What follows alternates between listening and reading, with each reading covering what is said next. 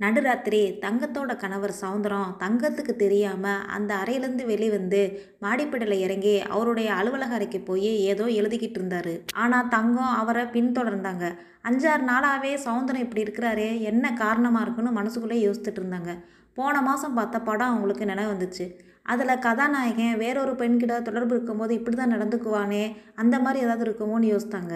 சேச்சே பத்து நாளைக்கு முன்னாடி கூட என்னுடைய பிறந்த நாளுக்கு எனக்கே தெரியாமல் பணம் சேர்த்து வச்சுருந்து எனக்கு தங்க ஒட்டியான வாங்கி கொடுத்தாரு இவரை போய் நம்ம சந்தேகப்படலாமா அப்படின்னு நினச்சிக்கிட்டாங்க. சவுந்தரம் கடிதத்தை எழுதிட்டு அதை ஒட்டுறதுக்காக கம் எடுக்கிறதுக்கு சமையலரை பொங்க போனார். தங்கம் அதுக்குள்ளே அவருக்கு தெரியாமல் அந்த லெட்டரில் என்ன எழுதியிருக்குன்னு படிக்க ஆரம்பித்தாங்க அன்புள்ள தங்கத்திற்கு இந்த கடிதம் உனக்கு ஆச்சரியத்தை ஏற்படுத்தலாம். இந்த கடிதம் நீ படிக்கும்போது நான் வெகு தூரம் போயிருப்பேன். நான் ஒரு விபத்தில் சிக்கிக்கிட்டேன். இங்கே இருந்தால் உனக்கு மனக்கவலை தான் ஏற்படும். நீ உங்கள் அம்மா வீட்டுக்கு போய் சௌக்கியமாக இரு. கடவுள் கிருப இருந்தால் நான் மறுபடியும் சந்திப்போம். இப்படிக்கு அன்புடன் சவுந்தர்னு எழுதியிருந்துச்சு. தங்கம் கடிதத்தை படித்து பார்த்த உடனே அவங்களுக்கு தலை சுற்ற ஆரம்பிச்சிருச்சு. பக்கத்தில் இருந்த டேபிளை பிடிச்சிக்கிட்டு நின்றுக்கிட்டு இருந்தாங்க. அதுங்களையும் கம் எடுக்க போன சுந்தரம் அங்கே வந்தார். தங்கம் கையில் கடிதத்தோடு இருக்கிறத பார்த்தோன்னே சவுந்தரத்துக்கு தூக்கி வாரி போட்டுருச்சு. தங்கம் நீங்கள் எங்கே போக போகிறீங்க நீங்கள் என்னை நிற்கதையே விட்டுட்டு போயிடுவீங்களா நான் இங்கே சௌக்கியமாக இருக்கணுமா? அப்படின்னு அவ கூட நல்லா சண்டை போட ஆரம்பித்தாங்க சவுந்தரம் நான் சொல்கிறத கேளு தங்கம் நான் சொல்கிறத கேளு தங்கம் அப்படின்னு தங்கத்துக்கிட்ட சொல்லிக்கிட்டு இருந்தார். ஆனால் தங்கம் கேட்க மாட்டேன் கேட்க மாட்டேன்னு கண்ணை மூடி அழுக ஆரம்பிச்சிட்டாங்க. சவுந்தரம் பேங்க்கில் கிளர்க்காக வேலை பார்த்துக்கிட்டு இருக்காரு. சின்ன வயசுலேருந்தே ரொம்ப யோகியன்னு பேர் எடுத்தவர். அவருடைய கல்வி தகுதியையும் புத்திசாலித்தனத்தையும் விட எல்லார்கிட்டையும் நல்ல பையங்கிற சர்டிஃபிகேட் வாங்கியிருக்கிறாரு. இப்படி இருக்கிற சவுந்தரம் தான் வேலை பார்த்த பேங்க்கில் ஆயிரத்தி ஐநூறுரூவா திருடியிருக்கான்னு சொன்னால் யாராவது நம்புவாங்களா? ஆனால் அவர் செஞ்சுருந்தார். அதுக்கெல்லாம் காரணம் தான் மனைவி தங்கத்து மேலே வச்சுருந்த அளவில்லாத அன்பு தான் தங்கத்தோட அப்பா டெப்டி கலெக்டராக இருந்தவர். அவருக்கு தங்கத்தோடு சேர்ந்து மூணு பெண் பிள்ளைங்க. மூத்த ரெண்டு பிள்ளைங்களையும் பெரிய இடத்துல கல்யாணம் பண்ணி கொடுத்துருந்தாரு. ஒருத்தரை டாக்டருக்கும் இன்னொருத்தரை வக்கீலுக்கும் கொடுத்துருந்தாரு. மூணாவது பொண்ணான தங்கத்துக்கு கல்யாணம் பண்ணி கொடுக்கங்களையும் அவர் இறந்து போயிட்டாரு. எந்த இன்சூரன்ஸ் பணமும் அவங்கக்கிட்ட இல்லை. அதனால் தங்கத்தோட அம்மா பெரிய இடமா இல்லைனாலும் பரவாயில்ல. நல்ல பையனாக இருந்தால் தங்கத்தை கொடுத்துடலாம் அப்படின்னு முடிவு பண்ணியிருந்தாங்க. அவங்க அக்காங்க ரெண்டு பேருக்கும் தங்கத்தை சாதாரண இடத்துல கல்யாணம் பண்ணி கொடுக்குறதுக்கு விருப்பம் இல்லை. அவங்க அம்மா கிட்ட சொன்னப்போ அவங்க அம்மா ஸ்ட்ரிக்டாக சொல்லிட்டாங்க. கையில் இருக்கிற காசை வச்சு தங்கத்தை இந்த இடத்துக்கே கொடுத்துருவோம். நீங்கள் ரெண்டு பேரும் பெரிய இடத்துல கல்யாணம் பண்ணியிருக்கீங்கல்ல? அப்புறம் என்ன? தங்கத்துக்கு அதிர்ஷ்டம் இருந்துச்சுன்னா கல்யாணத்துக்கு பிறகு பணம் காசெல்லாம் கொட்ட போகுது அப்படின்னு சொல்லிட்டாங்க. இந்த மாதிரி சௌந்தரத்துக்கும் தங்கத்துக்கும் கல்யாணம் ஆச்சு. அவங்க அம்மா சொன்ன மாதிரியே தங்கத்தை கல்யாணம் பண்ணவுடனே சௌந்தருக்கு நல்ல வேலை கிடச்சிச்சு. வருமானமும் ஓரளவு நல்லா வந்துட்டு இருந்துச்சு. தங்கத்தை பார்க்குறதுக்கு அவங்க அம்மா அப்பப்போ வருவாங்க. தங்கத்துக்கிட்ட பெரிய இடத்துல கொடுத்த பெண்களை விட நீ ரொம்ப சந்தோஷமாக இருக்கிறடின்னு சொல்லி பெருமைப்பட்டுக்குவாங்க. இந்த மாதிரி தங்கத்தோட வாழ்க்கையும் சௌந்தரோட வாழ்க்கையும் சந்தோஷமாக தான் போய்கிட்டு இருந்துச்சு. இப்படி இருக்கையில் ஒரு பித்தளை ஒட்டியானம் அவங்க வாழ்க்கையை புரட்டி போடுற மாதிரி வந்துச்சு. ஒரு நாள் சவுந்தரம் ஆஃபீஸில் இருந்து வரும்போது பித்தளை ஒட்டியானத்தை தங்கம் இடுப்பில் மாட்டியிருந்து நல்லா இருக்கா அப்படின்னு கேட்டாங்க. ஜோராக இருக்குது அப்படின்னு சவுந்தரம் சொன்னார். விலை ஆயிரத்தி ஐநூறுரூவா தான் வாங்கி தரீங்களா அப்படின்னு ஆ உன் பிறந்தாத்துக்கு தந்தி கொடு பணத்தை அனுப்பிச்சி வச்சுருவாங்க அப்படின்னு சொன்னார். ரெண்டு பேரும் இந்த மாதிரி விளாட்டா பேசிட்டு இதோட விலை ஏழு ரூபா தான் பக்கத்து வீட்டு அம்மா ஒன்று வாங்கியிருந்தாங்க நானும் ஒன்று வாங்கினேன் அப்படின்னு தங்கம் சௌந்தர்கிட்ட சொன்னாங்க. ஒரு நாள் தங்கத்தோட அக்காவோட குழந்தைக்கே பிறந்தநாள் விழா வந்துச்சு. அதுக்கு தங்கம் அந்த பித்தளை ஒட்டியானத்தை போட்டுட்டு சவுந்தரோட கிளம்புனாங்க. சவுந்தர் இது வேண்டாம் இதை அவுத்து வச்சுட்டு வா இது தெரிஞ்சிச்சுன்னா பித்தளை போட்டுட்டு வராங்களோ நம்மளை சொல்லிடுவாங்க அப்படின்னாரு. ஆனாலும் தங்கத்துக்கு மனசு வரல அதை கழட்டி வைக்க. அதோடையே குதூகலத்தோட அந்த பிறந்தநாள் விழாவுக்கு போனாங்க. ஃபங்க்ஷனில் ஒரு பொண்ணு அந்த ஒட்டியானத்தை காமிச்சு இப்போ புதுசாக வந்திருக்கான் விலை ஒம்பது ரூபாயா அப்படின்னா. இன்னொரு பொண்ணு இல்லை இல்லை ஏழு ரூபா தான் அப்படின்னா. இவ்வளோ கம்மியாக இருக்கும்போது என்னத்துக்கு நம்ம இவ்வளோ காசு கொடுத்து இப்படி தங்கத்தில் வாங்கி போட்டுக்கணும் அப்படின்னு ஒரு பொண்ணு கேட்டா. அதுக்கு இன்னொருத்தி சொன்னால் பத்து நாளில் பல்ல இழிச்சிடுமே அப்படின்னா. வந்திருந்த எல்லாரும் தங்கத்தாலையும் வைரத்தாலையும் நகைகள் போட்டிருந்தாங்க. இவங்களுக்கு மத்தியில் இந்த பித்தளை ஒட்டினத்தோட நிற்கிறதுக்கு தங்கத்துக்கு மனசே வரல. எப்படா அங்கேருந்து கிளம்புவோன்னு அவளுக்கு ஆயிடுச்சு தங்கம் அங்கேருந்து கிளம்பும் போது அவங்க அக்கா பச்சனை கவரை கொடுக்குற சாக்கில் வந்து ஏண்டி உனக்கு ஏதாவது நகை வேணும்னு கேட்டிருந்தா நான் கொஞ்சம் நேரம் போட்டுக்கிறதுக்காக கொடுக்க மாட்டேனா? ஏண்டி பித்தளை ஒட்டியனத்தை போட்டுட்டு வந்து நின்ன? அற்பம் நினச்சிருக்க மாட்டாங்களா அப்படின்னு அவள் காதில் சொன்னான் ஆனாலும் அது சவுந்தரத்துக்கு கேட்டுருச்சு. சவுந்தரத்துக்கு மனசெல்லாம் வலிக்க ஆரம்பிச்சிருச்சு. தங்கமும் சவுந்தரமும் வீட்டுக்கு வர வரைக்கும் பேசிக்கவே இல்லை. தங்கம் வீட்டுக்கு வந்தவனே எங்கள் அப்பா இருந்திருந்தா இவங்க கிட்டலாம் இப்படி பேச்சு வாங்குறதுக்கு தேவையில்லை அப்படின்னு அழுக ஆரம்பிச்சிட்டா. சவுந்தரம் மனசுக்குள்ளே என்ன கல்யாணம் பண்ணிக்கிட்டதுனால தானே இவளுக்கு இந்த கதி நேர்ந்துச்சு? ஒரு தங்க ஓட்டையனை வாங்கி கொடுக்குறது கூட என்கிட்ட சக்தி இல்லையா? அப்படின்னு மனசுல நினச்சிட்டு ஆமாம் தங்கம் உங்கள் அப்பா இருந்திருந்தா உன்னை பெரிய இடத்துல கல்யாணம் பண்ணி கொடுத்துருந்துருப்பாரு. இந்த ஏழையை கல்யாணம் பண்ணியிருக்க வேண்டிய அவசியமும் இருந்திருக்காது அப்படின்னாரு. இதை கேட்டோன்னே தங்கத்தோட அழுக நின்றுருச்சு எனக்கு உங்கள் அன்பு ஒன்றே போதும் நகையும் வேணாம் நட்டும் வேணான்னு அவர் கழுத்தை பிடிச்சிக்கிட்டு அழுக ஆரம்பித்தாங்க அன்னையிலேருந்து தங்கத்துக்கு எப்படியாவது தங்க ஒட்டியானை வாங்கி கொடுத்துணுங்கிற எண்ணம் சவுந்தரத்துக்கோட மனசில் வந்துருச்சு. இந்த நிலையில் சௌந்தரம் வேலை பார்க்குற பேங்க்கை பற்றி பல வதந்திகள் உலாவ வந்துக்கிட்டு இருந்துச்சு. அதில் பணம் போட்டிருந்தவங்களாம் அவசர அவசரமாக அந்த பணத்தை எடுத்திருந்தாங்க.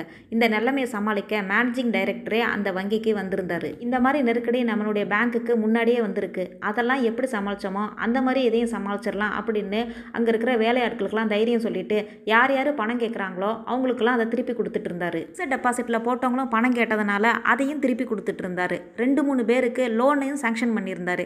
இந்த மாதிரி காரியம் நடத்தி அந்த பேங்க் மேலே இருக்கிற வதந்தியை போக்கிட்டு இருந்தார் இப்படி இருக்கையில் சவுந்தரம் ஒரு நாள் ஆஃபீஸ்லேருந்து வேகமாக வந்து தங்கம் சீக்கிரம் கிளம்பு. உனக்கு போய் பிறந்தநாள் பரிசாக தங்க ஓட்டியானை வாங்கிட்டு வரலாம் அப்படின்னாரு. என்னது தங்க ஒட்டியானம்மா நிஜமாக தான் சொல்கிறீங்களா அப்படின்னு தங்கம் கேட்டாங்க. அட ஆமா சடே அப்படின்னு அவர் சட்டப்பையிலேருந்து நூறு ரூபாய் கட்ட காமிச்சாரு.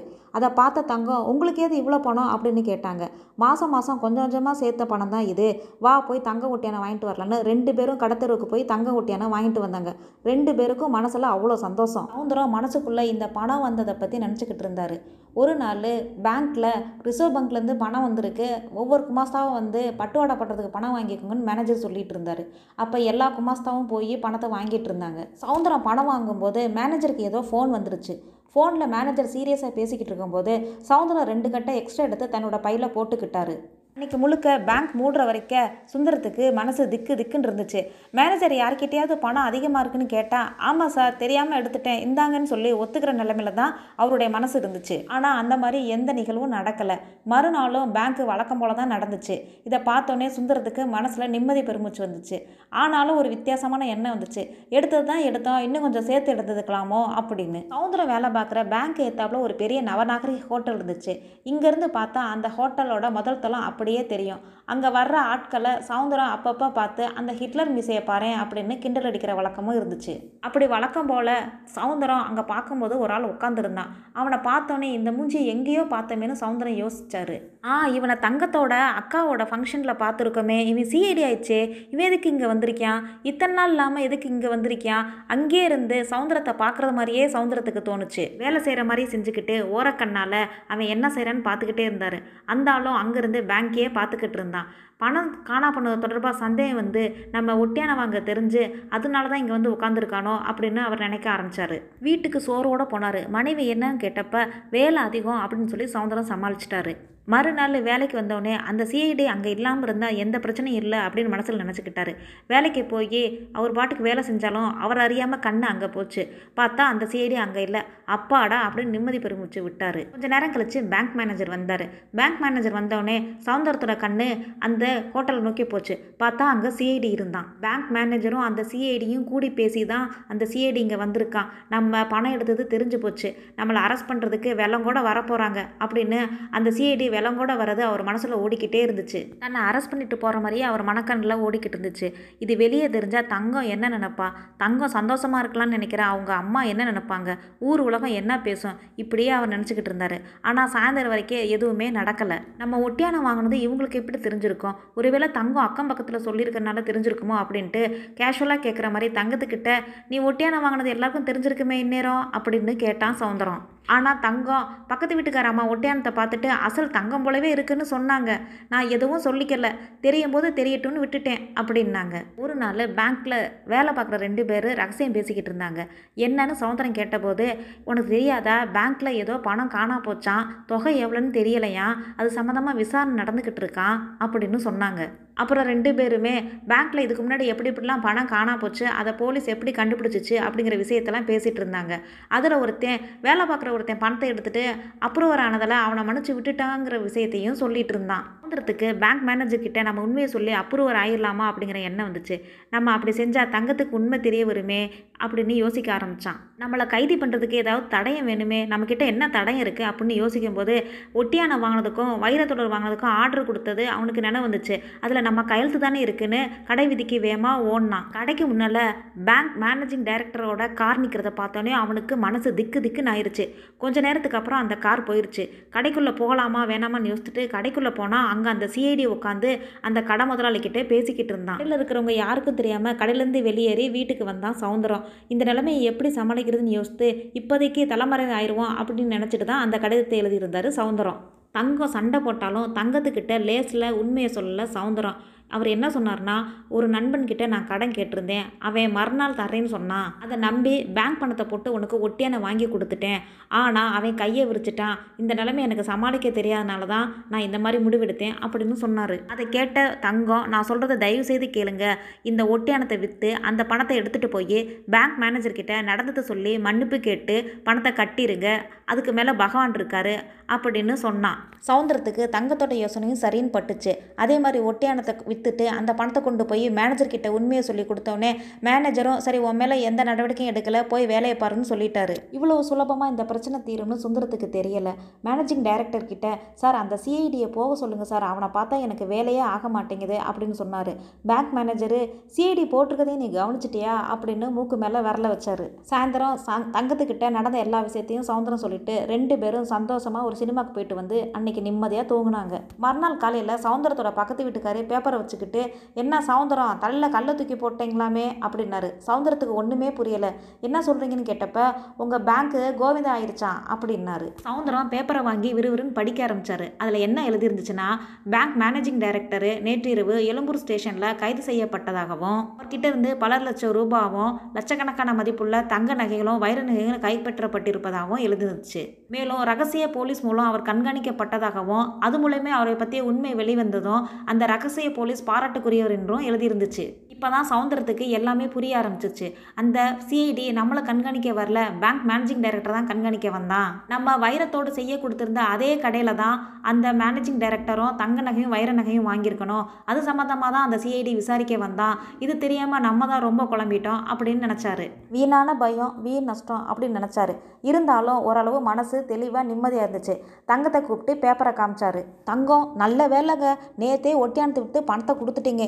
இல்லைன்னா இது நம்ம தலையில் ஒரு பாரமாகவே இருக்கும் அப்படின்னாங்க. இதுக்கு சவுந்தரத்துக்கு என்ன பதில் சொல்கிறதுனே தெரில தங்கம் இதில் இன்னொரு சங்கடமும் இருக்குது பேங்க் மூடிட்டதுனால எனக்கு வேலை போயிருச்சு அப்படின்னு கவலையோடு சொன்னார். அதுக்கு தங்கம் வேலை தானே போச்சு. போனால் போகட்டும். நீங்கள் போகாமல் இருக்கீங்களே. எனக்கு அதுவே போதும் அப்படின்னாங்க. அதுக்கு சவுந்தரம் என் தங்கமே அப்படின்னாரு.